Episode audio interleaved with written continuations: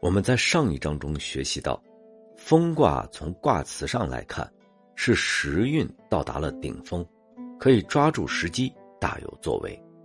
然而，通过卦象分析，却又在警示我们：看似风光的背后，有可能暗藏杀机，步步惊心。比如我们听过的成语“功高震主”，这是提醒功劳达到极致的时候，会让领导心中不安。升起忌惮、猜疑之心。再比如，木秀于林，风必摧之。太过突出的参天大树，反而会容易遭受到风暴的伤害。这些其实和风卦背后的道理差不多，都是提醒我们，如日中天之时，也正是要提防盛极而衰。风卦的六爻以太阳当空，却遭遇了日食的景象，来描述。即使是正当午的阳光，也有可能会被蒙蔽；即使是运势最佳的时候，也有可能会遭遇到险境。关于风卦的日食，历来有很多争论。我们学习的是《易经》的道理，不用过度去做这些考古的事情，只要领会了这一卦的核心内容。用什么来打比方，并不是我们关注的重点。风卦的初九，玉佩其主。虽寻无咎，王有上。商周时代，管士大夫又称之为主，在帛书中，配主写作肥主。初六比邻六二，又呼应六四爻。从卦象上来分析，爻辞的意思是讲，在蒸蒸日上的时候，遇到了同样状态的人，如果能够尊礼互助，那么就能够一同有所成就。事业处在巅峰时期，只要不是一把手，不是皇帝，那么必然会有和你势均力敌的对手出现。也许是因为权力的平衡，也许是因为不能独领风骚，不然就太过招摇。无论出于什么原因，通常在事业上总会有棋逢对手的时候。格局小的人就会视对方为眼中钉、肉中刺，可是格局大一点的人。不介意大家一起把蛋糕做大，互相合作，毕竟可以发展的空间足够大，没必要一定你死我活。六二则是从另一个角度来描述这个问题：风其布，日中见斗，往得宜吉，有福发弱吉。从这一爻中就有日食的现象出现，爻辞是说正午的太阳忽然被遮住了一部分光明。连北斗星都能够看得清楚，让人不由心生疑惑。若是能够坦诚相对，那么结局还是好的。日光被遮挡，我们不管是因为日食还是什么东西遮住阳光，爻辞实际上是在隐喻：当一个人志得意满的时候，往往最容易生出猜疑之心。盛名之时多疑情，盛文之时多疑辞。而这种猜疑很有可能会让大好的局面功亏一篑，这时候就要大家抛开成见，坦诚相对，把话都放到桌面上谈清楚，这样才能够消除隐患，最终能够让事情善终。有一部电影叫做《中国合伙人》，就是很典型的这种情况。一开始，三个年轻人志同道合，共同创业，期间经历了无数考验。大家都挺了过去，但是随着事业逐渐做强做大，每个人的能力也都能独当一面，渐渐的开始貌合神离，甚至由合作变成了互相猜忌、互相竞争、互相拆台。这时候对合伙人之间的关系是最危险的，对于事业的发展更是阻碍重重。还好，因为外部的压力，让三个人看清楚了事情的本质。互相开诚布公的认真沟通，于是大家重新凝聚在一起，面对未来更大更远的挑战。然而，还有很多创业企业就是倒在了这个方面。当事业快速发展的时候，一般都会有一定程度的膨胀，有时候欲望跑得太快，就会忘了初心。可是，当看到有和自己一样的同行者时，我们很多时候会感到威胁，会有一种潜在的担心。生怕对方夺走了自己的机会。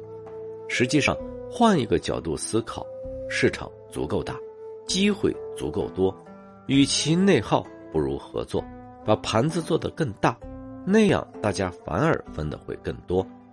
合则两利，分则两败，这就是初九和六二的启示。九三，风其配，日中见昧，折其右弓，无咎。太阳被遮挡的程度进一步加深了，已经可以看到北斗星后面的模糊的星辰了。这个时候，什么事情也不能做，如同断了左膀右臂一样，倒是不会招惹什么麻烦。这是在形容。本来一个人的运势正盛，可是遇到的领导昏聩，处处受限。在这种情况下，但求无过，不求有功。不要觉得自己可以扭转乾坤，不要像个热血少年一样冲动。那么等到时机成熟，就能够大有作为。在北宋亡国时期，金兵兵临城下，朝堂上下一片投降之声。尚书右丞李纲力排众议。亲自率军督战，击退金兵。可是没过多久，因为李纲坚决反对割地议和，结果被宋钦宗逐出京师。不仅如此，还对他新赴任的官职处处限制，让他有名无实。没过多久，金兵再次杀来，不但破城，还将宋徽宗、宋钦宗作为俘虏，随同一些皇亲国戚，还有朝堂重臣。将近一万四千余人押往金国，史称靖康之耻。而南宋宋高宗继位之后，重新启用李纲为右丞相，只是后来因为时局混乱，李刚数次被免，又数次被启用。后来李刚去世后，被赐予谥号忠定，并追赠开国公。所以有时候，当你感到处处受限的时候，可能并不是你的能力出了问题。而是环境发生了阶段性的变化，好在这个变化是暂时的，但是要注意，在这个阶段里不要冲动，否则很有可能等环境再变好的时候，你的好运却到了头。到了九四，风其步，日中见斗，遇其遗嘱，吉。虽然最黑暗的时刻已经过去，但是还是很昏暗，能看到北斗星。这时候遇到了其他志同道合的人，能够对你有所帮助，所以为吉。这就好像是你的部门主管成天什么都不管，还任人唯亲，部门里乌烟瘴气，但是你却独善其身，而且仍然能够把自己的工作完成的很出色，结果被其他部门的领导看在眼中，非常欣赏你，于是找了个机会把你调到他的部门。于是你终于有了一展抱负的平台，比如和卧龙诸葛亮齐名的凤雏庞统，一开始是东吴周瑜手下的谋士，而庞统此人长相丑陋，也不大喜欢说话，据说还有一点口吃，于是始终没有被重用。等到周瑜去世后，庞统改投刘备，刘备于是让庞统先干个县令试试。中途还让张飞去一探究竟，结果这一试发现果然是个人才，于是从此成为刘备的左膀右臂。所以任何时候都不要给自己设限，在这里无法施展，不妨多去看一些机会。天时地利都具备的时候，那么就多往人和方面去努力。风卦六爻相对多少都有一点被动。做事情要小心翼翼的样子，而六五就相对要好很多。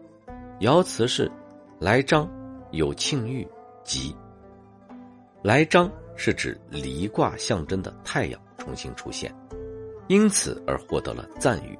结合卦象来理解，就是获得了贤良的人才，自然是吉。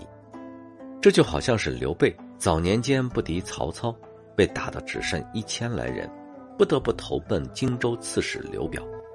有一天，刘备和刘表正在饮酒，刘备忽然哭起来，搞得刘表很诧异，于是就问：“怎么回事啊？”刘备长叹说：“我刘备过去常年征战，身体很好，如今落魄到此地，只知道享乐，大腿上的肥肉都长出来了。我今年啊，都四十多岁了，可是还一事无成。”所以很难过。所以成年人的崩溃有时候就是一瞬间的事儿。更崩溃的是，刘备因为干涉了刘表家族的传承问题，差点被追杀。幸亏坐下的的卢马关键时刻越过檀溪，才保住性命。谁知却因祸得福，遇到水镜先生，指点刘备三顾茅庐，请出诸葛亮出山，从此一发不可收拾，最终三分天下。刘备其实在这之前时运就已经在上升期，不然以他一个编草鞋的不知道真假的皇室之后，桃园三结义，一口气就拿下两员大将，其中一个还是武圣，然后就在征讨董卓大军中有一席之地，这并不简单，只是中间的过程有些波折而已，最终还是如六五，拨云见日。收拢了蜀汉江山最重要的一位人才，所以有所成就的时候，即使过程中有些波折，也不要影响你的目标，好运终究会再来的。上六，封其屋，布其家，窥其户，去其无人，三岁不敌，凶。爻辞的意思是说，房子有很多，可是都空荡荡的，屋顶上散乱盖着草席。从门缝里窥视，空无一人，好像是很久没有人住了。这不是什么好事上六爻以此来比喻运势旺盛的时候，如果不能够韬光养晦，或者像张良一样早早见好就收，那么就会招来祸事。这个道理很简单，我们在前面的内容中也多次提到过：物极必反，能够自保的，只能急流勇退。不然，你总在那个高位上，就算领导不觉得你碍眼，可是后面还有很多后浪正在前赴后继的拍过来。你不腾位子，总会有人处心积虑的想办法找到你的软肋，说不定什么时候就会给你致命一击。翻开史书，你会发现朝堂之上的政治斗争，几千年来换汤不换药，权力的欲望让一批批的豪杰。你方唱罢我登场，所以苏东坡才感慨的写下：“大江东去，浪淘沙，千古风流人物。”所以，当你已经达到人生的巅峰，那么不妨给自己找点别的事情做，去享受一下生活的乐趣，或多陪伴一下家人，把机会留给别人，也让自己轻松一点。毕竟，奋斗到这个程度不是一件容易的事情。在这之间舍弃了多少东西，只有自己心里清楚。又或者，你可以选择一段新的旅途，换一种方式再来挑战一下自己，也未尝不可。下一章，我们就来学习行色匆匆的旅卦。